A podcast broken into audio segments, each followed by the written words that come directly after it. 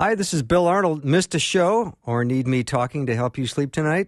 I have several solutions to that situation. Here are the podcasts from the show. You are the best for listening and supporting Faith Radio.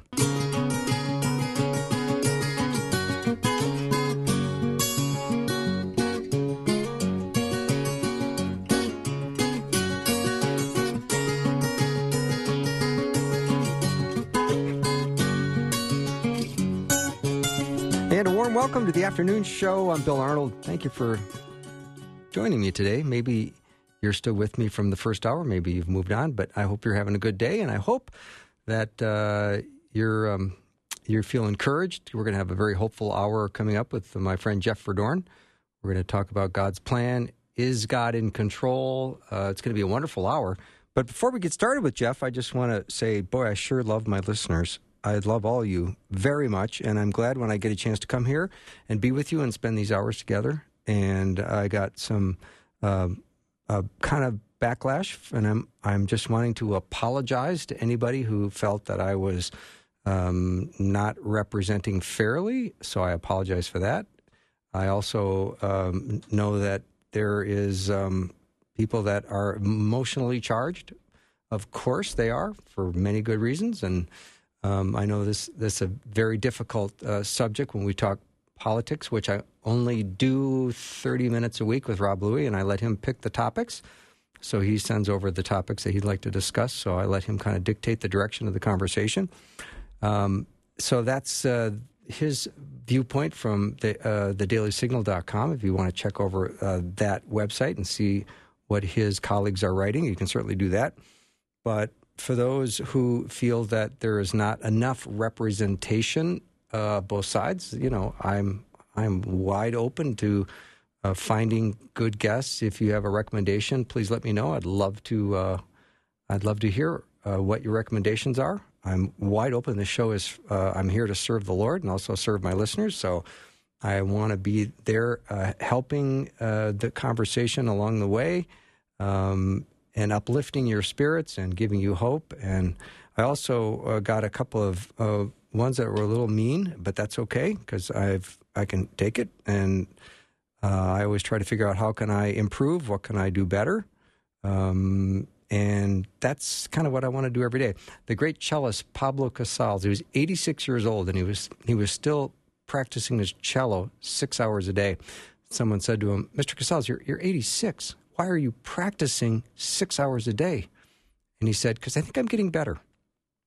So I want to take all the information, data, criticisms, whether they're kind or not so kind, and figure out where's the truth in all that because I want to get better. So uh, thank you for the contributions you made. And I apologize if I stepped on some toes. And um, my highest calling is to let people see Christ and see Christ first and foremost. And um, that's what I want to do on this show. So, um, also got a whole bunch of comments from people, uh, very encouraging to me. So, um, thank you for that. That was beautiful. Uh, so many people sent me notes, uh, just telling me to hang in there and they'd pray for me. So that's really nice. And yesterday I did open the show with a prayer for uh, the president. Today I encourage prayer for uh, uh, Mr. Biden and Kamala. And so um, yeah, it, it's I'm trying to be as balanced as I can, and I want to pray for our country, and I want to pray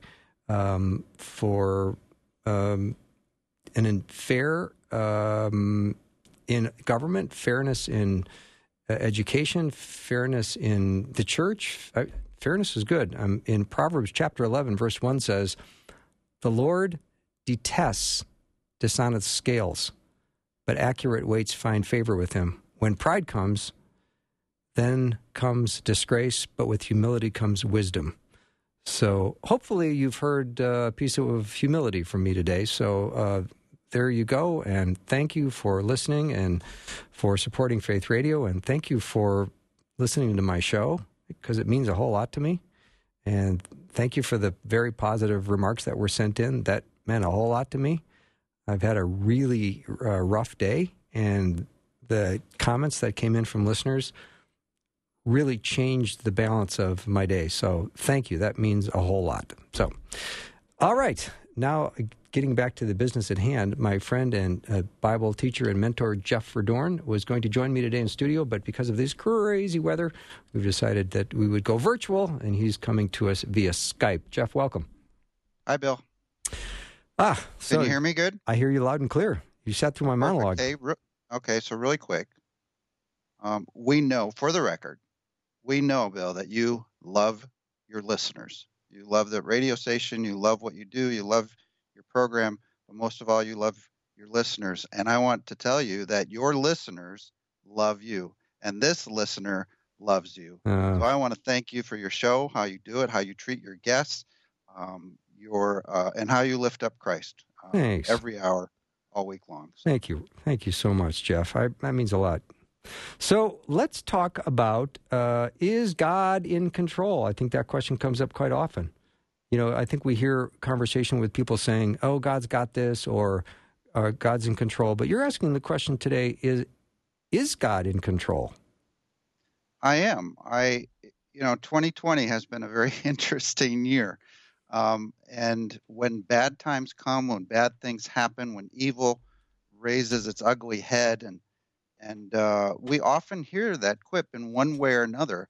Uh, God is in control. But I want to I want to examine this question. Um, you know, biblically, is God? Does the Bible say that God is really in control? And if God is in control, what does that mean about evil and evil happening in this world? We know this world is a is an evil place, right? I mean, there are evils of all sorts uh, every single day. Fifteen hundred people are murdered every day uh, around the world. 16,000 homicides in the United States every year, car thefts, burglaries, 200,000 rapes. There's 60 million dead from abortion since Roe v. Wade. Uh, hundreds of millions dead from totalitarian governments. Evil is, uh, you know, in Ecclesiastes it says there's nothing new under the sun. Mm-hmm. Uh, since the first murder, when Cain killed Abel way back in Genesis, uh, this has kind of been the situation of man. Uh, so evil is present in this world. Um, and it's actually kind of one of these theological sticky points that uh, people have made uh, an argument. It's kind of called the problem of evil. And it goes something like this, this the skeptics say, well, if God is good, why is there evil in the world? Uh, and doesn't the existence of evil in the world mean there is no God? And then from a Christian perspective, we say, well, God is in control. But if God is in control, why is there evil in this world? Doesn't it make him the controller or the author of evil? Uh, so this problem of evil has been around for a long, long time. Skeptics have have brought this up that if I, if God is all loving and God is all powerful, yet there's evil in the world, He is either not loving enough to take the evil away, or He's not powerful enough to take mm. evil away. That is and problem, therefore they conclude, it? yeah, and then they conclude, well, there's no God. Mm-hmm. God does not exist. Now, the Christian response, we, we know that God exists. We know that evil exists. We know that God is all loving. He's benevolent. And we know he has the power to stop evil, his omnipotence. His, he's all powerful and yet there's still evil in the world. So just saying God is in control really doesn't un, uh, you know, properly answer this fundamental question. But wait a minute, if God is in control, why is there still evil in the world? And if God is in control, doesn't that mean that the evil in the world therefore comes from God? You follow that? Mm-hmm. So that mm-hmm. brings up this second problem is evil from God? And it, uh, again, the skeptics basically say, well, if God created everything and evil exists, well, then God must have created evil. And therefore, there's no such thing as a good God, or there's no God at all. So, see, this is kind of an ancillary argument to this. Is we know there's evil in this world. You, you Christians claim that God made everything, so God must have made evil. Well, once again, the response from Christians is we know God is good. We know also that evil exists. And hopefully we understand and know that no, no, no, no, God did not create evil. Um, now, it's interesting because if you if you look at how we as Christians and, and even the world look at these things, God is often attributed to be the source of all these bad things. We see it culturally. For example, I've got an example of a, an insurance industry brochure. And in uh, insurance policies, it used to say, you know, fires and floods and other acts of God, right? that was actually listed in insurance company contracts. And it's like, well, wait a minute here. Are you sure this is from God? Is he the cause of these things? And there's been many books written. Uh, Why Me, God? Uh, prayers from someone uh, with cancer. Why is God so mad at me? Um, multiple books and multiple authors have written on this topic of, well, why is God so bad? Why is He causing all these bad things in my life? Uh, have you ever seen the sh- the movie Bruce Almighty? This yeah. Great theological masterpiece, you know, starring Jim Carrey. Yeah, right. Well, at the, at the, start of the movie, his life's not going very well, right? Mm-hmm. And he's complaining to his wife, who was uh, who played his wife? Uh, oh, Jennifer Jennifer Aniston played his wife, and he basically says that uh, God is this this big is up in the sky. He's this big kid up in the sky with a giant magnifying glass, and it's pointing right at me. Right? He thought all of the bad things that were happening to him were from God. It was God's fault, and uh, you know this this long-standing question you've ever read Augustine, he says that darkness is not created, but is the absence of light. Wow, that's so powerful. Evil, yeah. So evil is the absence of good. So he says, is evil from God? No, no, no, no. Evil is the absence of of good, just as darkness is the absence of light. Hmm. So the so the core of this question is is God in control? Is he really in control? Is he really in control right now? And if he was, why is there evil? Wouldn't that make him the cause of evil? Um, and um, if you see, if God is is really in control, doesn't your answers of, of the original question of the problem of evil really doesn't answer that that question. So we have to first of all, as we discuss this kind of conundrum of okay, well, we know there's evil in this world. We know that God is good. We know He's all powerful. Where does evil come from? Where did it come from in the first place?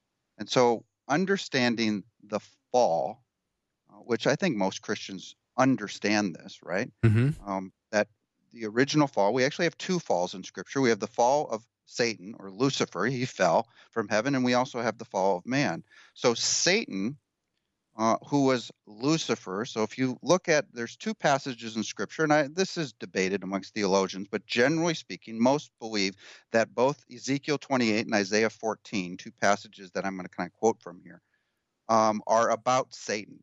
So Ezekiel 28 says this about Lucifer: "You were the seal of protection, of perfection, full of wisdom and perfect in beauty. You were in Eden." The garden of God. Now, I know some say that that's referring to the king of Tyre, but the king of Tyre was not in the garden of Eden, right? Uh, Satan was. Um, and and so this Lucifer, which means light bearer or star of the morning, this this this beautiful angelic creature, he fell. And we see his fall in Isaiah 14 where it says, How you've fallen from heaven, O morning star, or O Lucifer, son of the dawn. You have been cast down to earth, you who were once low. And Isaiah 14 continues with what's kind of famously known as the five I will statements. Satan basically said, I will, I will, I will, I will, five times. He says, I will ascend to the heavens. I will raise my throne above the stars of God. Um, he basically said, I want to be above God. I want to be the, the number one here. Mm-hmm. And of course, his rebellion didn't get very far. He was thrown down, cast out of his position, and he fell. So God didn't make evil, He made good. The evil came from his rebellion, from Satan's rebellion. Mm. Jeff, I think we need to take a little stop, a little pause there. We'll be right back. Jeff Verdoorn is my guest. We're talking about is God in control? Hmm. We'll be right back, even though we know he is.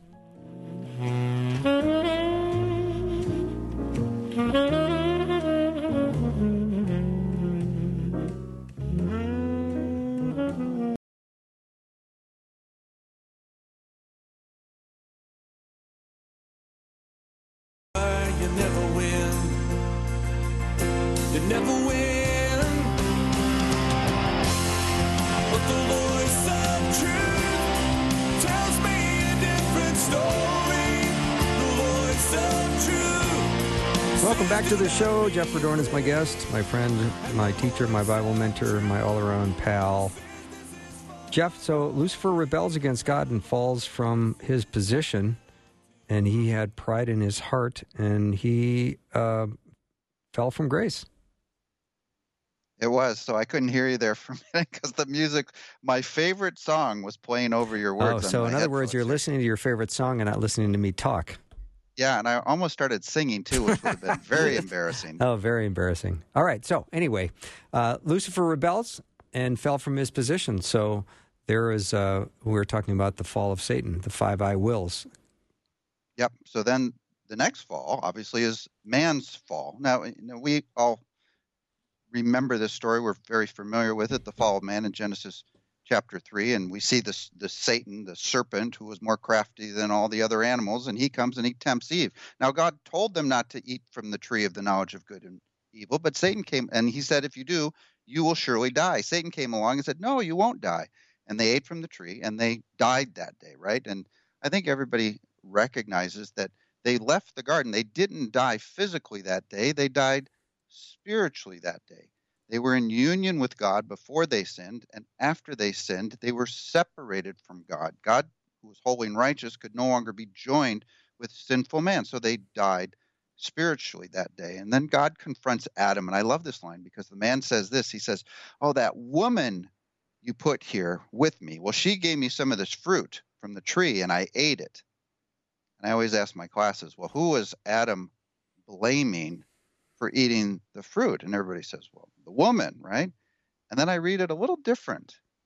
I say, this is uh, Genesis 3, verse 12. The man said, The woman you put here, she gave me some, and I ate it. Mm. Right? Who was who was he really blaming? God. I I think he was. I think you you put this woman here, God. It's it's your fault, and uh, I think we tend to do that in a lot of things. We don't take responsibility, do we? We blame a lot of blame a lot of people, including the Lord. Mm-hmm. So God did not create evil. Here's the bottom line. He made things that were good. The angelic kingdom was good. Man was good. All that he made was good. He says it over and over, and he saw what he had made was good. But here's the problem the fall messed everything up. So now we live in a fallen world. So we have earthquakes and volcanoes and tornadoes and hurricanes. Uh, the Bible even says in Romans 8 that creation somehow was frustrated at the fall. And it says that it groans as if in pains of childbirth. So when I see these natural disasters, I know a lot of people want to throw those right at God's feet. Why is God sending a hurricane? And I go right to Romans 8 and say, well, wait a minute here. It says that creation is frustrated and that it groans in anticipation of being set right once again by God when He will make all things new, when He will redeem even creation. So we live in a fallen world.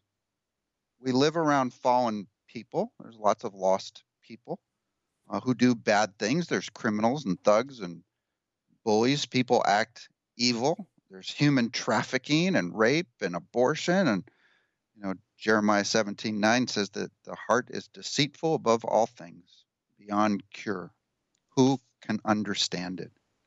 And we have this fallen angel running around mucking things up. First Peter says that your enemy, the devil, prowls around, around like a roaring lion looking for someone to devour. Paul says, by the way, that we're supposed to know his schemes. And I kind of summarize Satan's schemes and lies. He lies, he tempts, and he torments. Mm-hmm.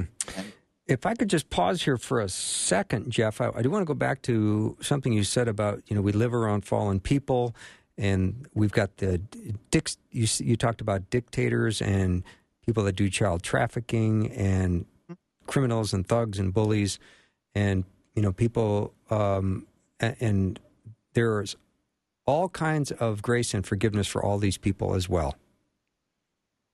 Yeah, it's it's one of the great truths yes of God that God so loved the world that he sent his only son. And Paul says that Christ died for him, even him, the worst of sinners. Um, so we know that while there are evil people in this world, God's desire, uh, God's heart, he wishes none to perish, but all to come to repentance. So, Mhm. yes, absolutely. That's a good reminder that we as the church, in fact, that is the mission. That is the primary mission of the church is to bring the gospel to the world and to save them. So we do not as a as a believing group called the church, we do not pay, repay evil with evil, but we repay evil with good. And one of the best goods that we can do is offer them a cure to this greatest disease, the greatest pandemic that's ever come upon the world is sin and death. hmm And you know that we know the one that has the vaccine, and that is Christ. Right. But if there was someone out there who was once involved in human human trafficking or had an abortion or did some horrible act of rape or some criminal behavior and they have fully repented and asked Christ into their life, then they've got this beautiful gift of being born again and being made new.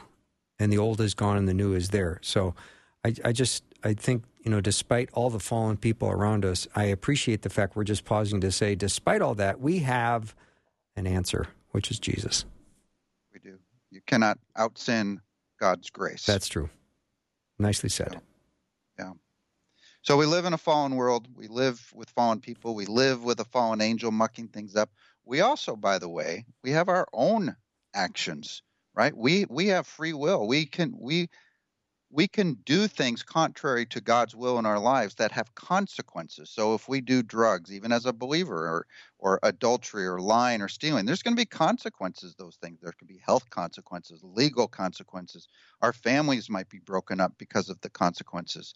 Um, so um, we live with our our own actions. So that so bad things happen in this world, and there's lots and lots of reasons um, and and potential causes for these bad things happening in this world. But what I don't think is an option biblically, I don't think these bad things come from God. In fact, I I really believe that the Bible is clear that evil does not come from God. And some may say, well, what about Job? Remember the story of Job? Mhm. So he had he he was blessed in all these wealth and family and and then all these bad things came upon Job. And you remember right away at the very beginning his wife says, "Why don't you just curse God and die?" Well, who did his wife think all these bad things were coming from? Good point.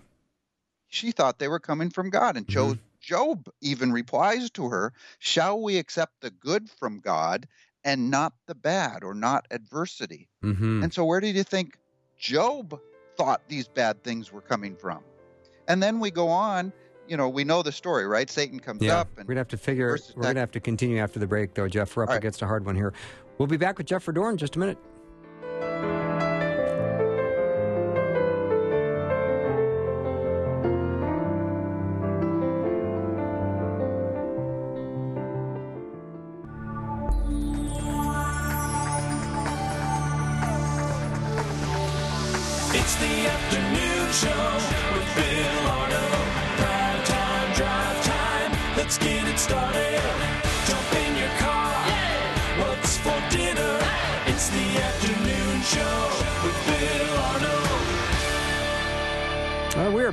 With Jeff Verdoorn talking about is God in control, and we were just before the break. Uh, I cut you off, unfortunately, Jeff. We were talking about Job, and Job's wife said, "Why don't you just curse God and get this over with?" yeah, so then, it, so his wife really isn't the help. Um, and then his friends come along. Not much for help either. 35 no, for 35 chapters, they keep telling Job, it's it's your fault. It's your sin. God's punishing you for your sin, basically. So we get to the end of Job, and it's like Job thinks this is all from God. His wife thinks it's all from God. His friends think it's all from God because of Job's sin, basically. And fortunately, we have the luxury of having Job chapter one. And we know where this comes from. Satan comes before God, and God says, Have you seen my servant Job? He's a good man. And he, and he says, Well, of course he fears you. You've blessed him and protect him. Take that all away, and he'll curse you. And uh, and of course, God says, All right, you know, you can go. He ta he removes whatever kind of spiritual hedge of protection or whatever is there, but it's from Satan's hand that all this bad stuff comes. So we have the understanding and the luxury to be able to read Job chapter one and know that it's not from God; it was from Satan's hand. Um, we see this even in the New Testament, the story of the blind man in John chapter nine, when when uh, the blind man is going along and the, the disciples who understood it was a common understanding in the first century and and and even today for many many people that oh sickness and disease and all that is from God because of somebody's sin. And so his disciples ask him, Jesus, Rabbi, who sinned, this man or his parents, that he was born blind? And Jesus, of course, says, Neither this man nor his parents sinned, said Jesus, but this happened so that the works of God might be displayed in him. His blindness was not caused by God. So I just don't think it is an option to theologically place all these bad things that happen in the world, the evils of this world, on God. In fact, I think there's many places that Scripture declares. James 1 says that God cannot be tempted by evil, and he does himself does not tempt anyone. So if he doesn't even tempt anyone to do wrong, how can he be the cause of wrong or Yeah. evil? Let's repeat that. James 1:13. God cannot be tempted by evil, and he himself does not tempt anyone. Correct. So if you, you know, when you are tempted, we know the Bible says that temptation comes from the evil one. That's one of his schemes. And uh, and James goes on to say that when temptation comes, it pricks our desire, and then our desire we then act out, and it leads to sin. Right. hmm So you could never say the devil made me do it. That's not a truism from the Bible either. The devil may tempt you, but you decide to do it. Uh, the other areas, God says that uh, God is light, and in him there is no darkness at all. Um, we know that death and pain, disease, calamity, bad things, evil is the result of sin coming in this world. It does not uh, come from God. And someone might say, well, what about God's wrath? What about God's wrath? We see God punishing um, the world in the flood, Sodom and Gomorrah, Lot's wife. Israel was punished uh, by God, and th- that's all true. These are all Old Old Testament examples of God's wrath, uh, but they're they're wrath, generally speaking, on an unbelieving world, and I Mhm. think they're they're physical pictures. They're physical pictures of the ultimate wrath of God, which is going to be condemnation for an unbelieving world, right? Mm-hmm. And Second Peter two actually, I think, tells us this. So I want to I want to read Second Peter two, uh, starting in verse four. It says, "For God did not for if God did not spare the angels when they sinned, but sent them to hell or to Tartarus, uh, putting them in chains of darkness to be held for judgment. If He did not spare the ancient world when He brought the flood on its un- ungodly people, but protected Noah, preacher of righteousness, and seven others." if he condemned the cities of Sodom and Gomorrah by burning them to ashes and made them example of what is going to happen to the ungodly. So these pictures of God's wrath on unbelievers and the ungodly are really pictures, examples to the world of what's going to happen for those who don't believe and accept Christ and are now still under God's wrath. And wrath, remember, is not evil. Wrath is from God. And in fact, in Revelation 16, at the end of the age, when God is pouring out his wrath for the final time on the world, it says this that the heavens say, You are just in these judgments, O Holy One, you who are and who were. For they have shed the bloods of your holy people and your prophets, and you have given them blood to drink as they deserve. And I heard the altar respond, Yes, Lord God Almighty, true and just are your judgments.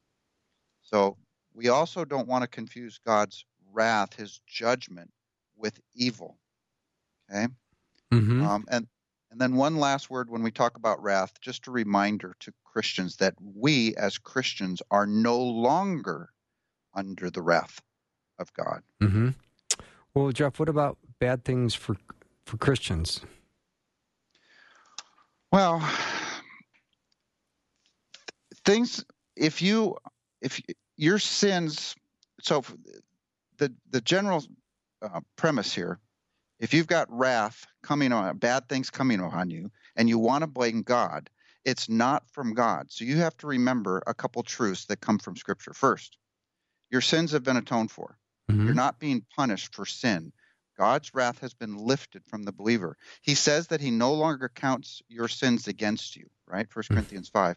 He says he separates your sin as far as the east is from the west, and he remembers it no more. So I think a lot of Christians live their lives as, oh, I sinned, and therefore I'm going to be punished somehow by God in this life. So when something bad comes, a sickness or disease or an accident, they see it uh, kind of like Bruce Almighty saw it that oh God's punishing me for my sin and I this is just a good reminder to Christians no God's wrath his punishment has been lifted from you. It was placed on Christ on the cross. He was the atoning sacrifice for our sins and actually not only for our sins but also for the sins of the whole world. So this is just a good reminder for Christians. You're not being punished for your sins. Your sins have been atoned for.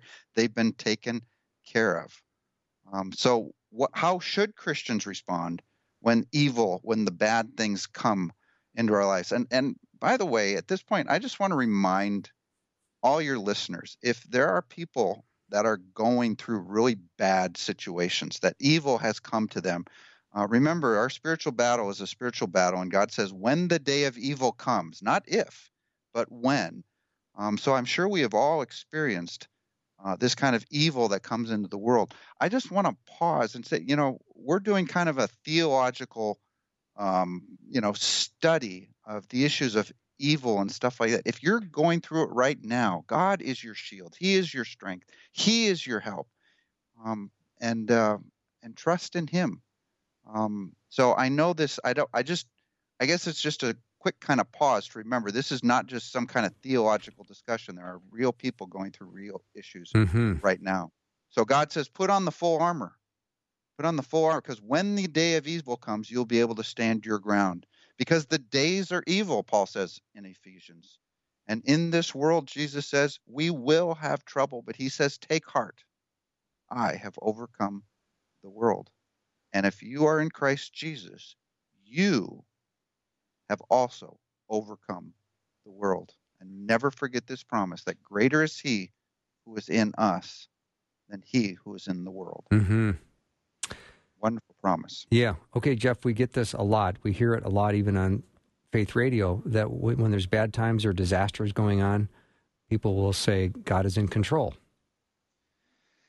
Yeah, I know. And I we know their heart and I- this is a nuanced discussion here, but I really think Christians we need to understand this. So I get we say this, we we sing the songs, you know, God is in control. But the truth is, biblically, Satan is actually the one that is in control on this earth. So 1 John 5:19 says this: We know that we are children of God and that the whole world is under the control of The evil one. the evil one. hmm The evil one is in control of this world right now. He is called, that's why John calls him the prince of this world. Paul says he's the God of this age. That's why when Jesus was tempted, if you remember the temptation of Jesus, the devil took him to a high mountain and showed him all the kingdoms of the world. And he says, I will give you all this. As if they were his to give. Exactly. So we see that he God has allowed Satan a certain amount of of uh, you know authority, of freedom to be in this world to go around mucking it up. hmm And and and this is a hard theological example. So I came up with this metaphor. Now I know all metaphors uh, fall short in many different ways, but just hear me out here. I see the world as kind of like a playground, right? Now, that, again, this is not a perfect. okay. The world is. I'll hang in there with you. is- okay, the world is like a playground. God is like the principal, and he's sitting in his principal office in the corner of, of the building, looking out his window at the playground. and there's this bully running around stealing your lunch money, right? And, and punching you in the stomach. And the principal, one day, one day is going to get up out of his chair, come over to the playground, and grab that bully by the collar and rip him out of this world and finally take care of him. The principal's in control of the entire school. I know that. But right now, the bully seems to be in control of that playground. Mm-hmm. You see what I'm saying? What I do you do. think of my metaphor? I, it works for me. You know, All it's uh, it's it's good because it's um, it's you go back to that passage where it says that the evil one is in control of this world, and I do want to get back to the idea because I don't want to make anybody nervous thinking that that it's it's not God who is our refuge and our strength and our very source in time of trouble, and it's Him to which we run to for safety and for security, and He's always there for us. Absolutely. And he uh, and I know that he does intercede, just like Job, that hedge of protection. I I cannot tell you how many times I have prayed for protection uh, to keep us from the evil one, right? From God, saying, Lord, I know this world is messed up. I pray for that hedge of protection, for that, for your hand to protect my family and my children and so on. So we should pray about everything. Um, let me read one commentary, and I think uh, the words of this commentary, uh, I think, sum up uh, my metaphor, uh, even flawed as it is. So Okay. the phrase God of this world indicates that sa- Satan is a major influence on the ideals, opinions, goals, hopes, views, and the majority of people in this world. His influence also encompasses the world's philosophies, education, and commerce. The thoughts, ideas, speculations, and false religions of the world are under his control and have sprung from his lies and deceptions. Satan is also called the prince of the power of the air. He is the ruler of this world. These titles and many more signify Satan's capability. To say, for example, that Satan is the prince of the power of the air is to signify that in some way he rules over the world and the people in it. This is not to say that he rules the world completely. God is still sovereign. Well, there's that word sovereign. Hang on a minute. Hang on to that word. But it does mean that God, in his infinite wisdom and in his way and his plans, has allowed Satan to operate in the world within the boundaries that God has set for him. And I think that's a good summary of what we've been talking about. I do too. And it might be a good time to take a break. And when we come back, Jeff, let's talk about God is sovereign. That will be hopeful and encouraging to all the listeners. Jeff Verdoorn is my guest. After a short break, we'll be right back.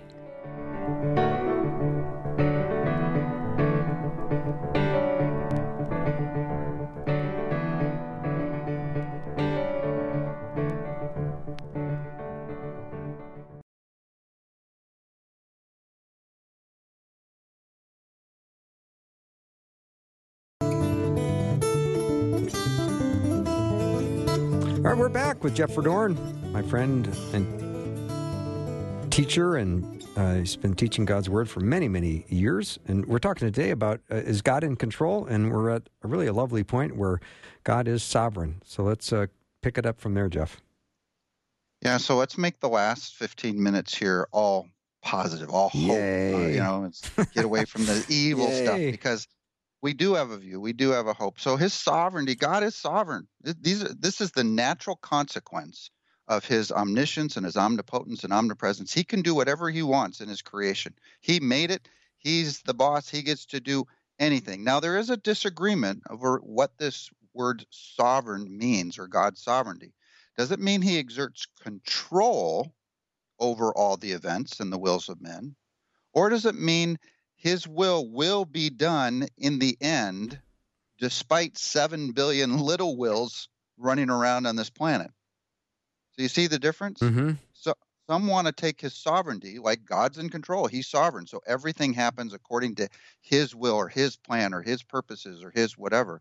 The other view says that wait, no, no, no. We have a angel, fallen angel running around and seven billion little wills running around, and they're mucking everything up. And yet, despite all that, in the end, God's will will be done in the end Mm-hmm. on earth as it is in heaven. And I think that's the view and understanding of God's sovereignty. And so, what are some of his promises when this day comes, when evil comes, when bad things happen? Um, what are some of the biblical promises for Christians? Because we this that day of evil does come. Well, I think one of the greatest ones, and this goes right to his sovereignty, is Romans eight twenty eight, and we know that in all things God works for the good of those who love Him, who have been called according to His purpose. Romans eight twenty eight.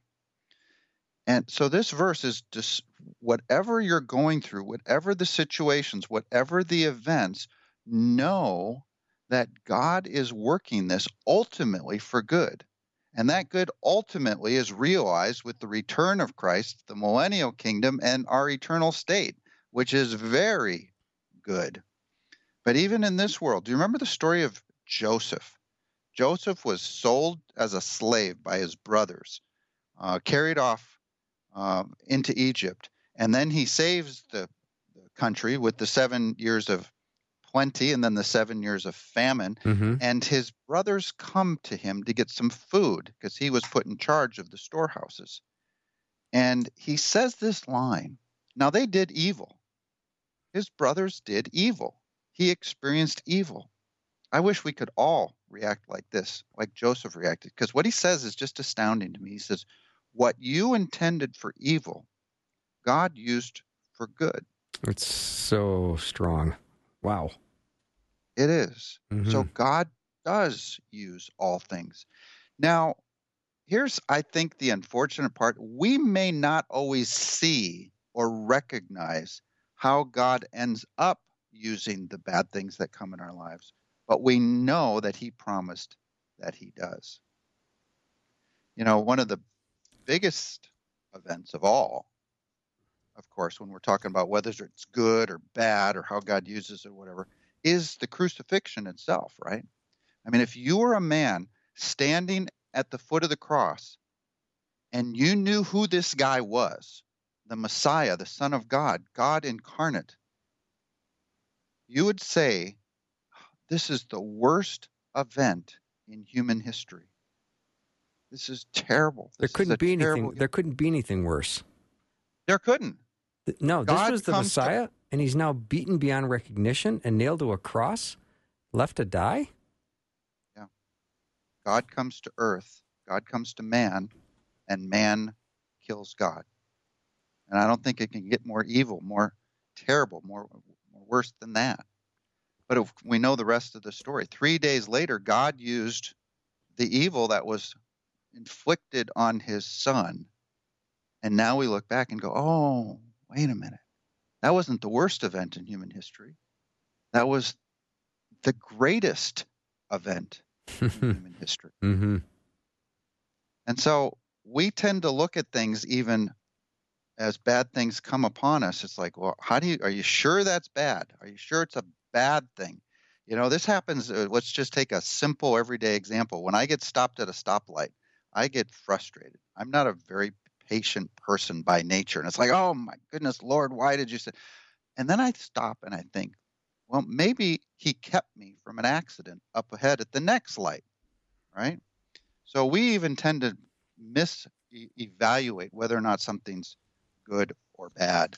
But Jeff, Um, here's- you know, Jeff, what about the person that wins the lottery? Oh, that's the best news we've ever heard. Congratulations! And then you find out two years later they've lost their life, uh, broke in Las Vegas. You go, wow, what happened? Um, you know, you, you we start deciding what's good and what's bad. And I know we both uh, love. I think the next point you're going to make, I'll let you make it. What, the Chinese farmer? One of my favorites. Uh, so the the parable of the Chinese farmer, I love it because there is a farmer and his prize mare escapes and runs into the mountains, and all of his neighbors come to him. Oh, what a terrible thing! And the man, the farmer, says, "Well, how do you know?" And then the next day, the mare returns with a herd of stallions following her, and they corral them all up. And now he's got all these horses, and all of his neighbors come to him and say, "What a wonderful thing!" And the man says, "How do you know?" And then the next day, the son was breaking in one of the stallions, but he gets thrown off and breaks both of his legs. And all of his neighbors come to him and say, say, What a terrible thing. And the farmer says, How do you know? And the next day the army comes. We're being invaded from the north, and every able bodied men to the front. But they leave his son behind because of his broken legs, and all of his neighbors say, What a wonderful thing. And the farmer says, How do you know?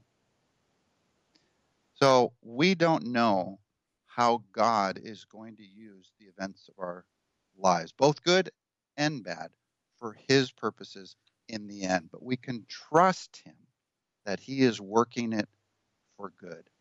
And so a couple of the other promises. Let's end on a couple of some of the great promises of God. 2 Corinthians 4 8 says this We are hard pressed on every side, but not crushed, perplexed, but not in despair, persecuted, but not abandoned, struck down, but not destroyed. Do you know that this evil in this world can actually kill Christians? Satan has killed many. Do not fear him who can destroy the body, right? Mm-hmm. So there have been many who have died for their faith over the last 2,000 years. And God says, but not abandoned, struck down, but not destroyed. That because Satan has no power over your eternal inheritance in heaven. Amen. Mm, amen. Second Corinthians 4:17 says, "For our light and momentary troubles are achieving for us an eternal glory that far outweighs them all." Our light. Love it. Now, I, once again, we got to be careful in the sense that if you're going through, uh, I have a good friend that just lost her husband, and that's painful. I get it. It is. But when we have an eternal view, God says, hey, the things of this world, as bad as they seem, one day in, in eternity, we will look back and we will recognize them as light and momentary. Isn't that amazing? Yeah, it's really amazing, Jeff.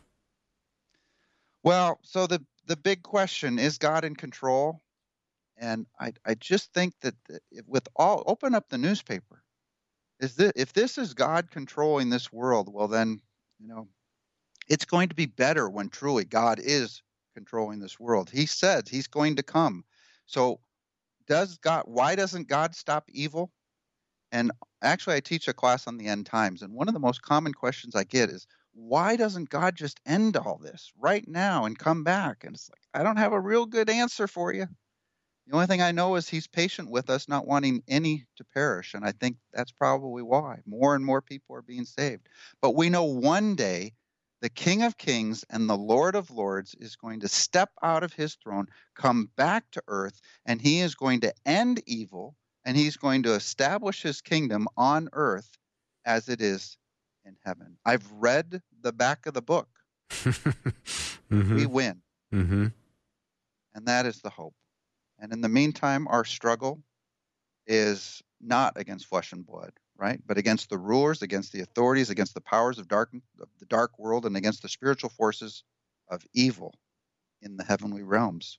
And that's Ephesians six. So God says, put on your armor, dress in that armor, and uh, stand firm then in Him. So that's awesome very encouraging. Um, put on the full armor of God so that when the day of evil comes, you may be able to stand your ground. And after you have done everything to stand, that's usually the uh, the victor is standing at the end of the battle. Yeah, and I love the line that it's He that is able to make you stand. Right? Yeah, I love that. Oh, it's His armor, His yeah. salvation, the helmet of salvation, His yeah. righteousness, His word. Yeah. So Jeff, thanks for doing the show today. Thanks uh, for being my guest in uh, the second hour. I I have uh, enjoyed this thoroughly. I hope the uh, microphone worked from home. Uh, this it was getting slick. I start. I actually left my home and started, and it's like, oh, this is too bad. I yeah. want to turn around. So I'm glad you did. I will talk to you again soon. Jeff, thanks for being my guest. Thanks, Bill. Yep, have a God good bless. rest of the day. That wraps up our show. Thank you uh, today for uh, showing up and uh, loving on me. Uh, you just were remarkable. I have so much gratitude in my heart tonight. Thank you so much. I feel so loved, and I hope uh, you get that same love from me because I do love you and look forward to our time tomorrow. Have a great night, everyone. See you soon. Thanks for listening. Programming like this is made available through your support. Information available at myfaithradio.com.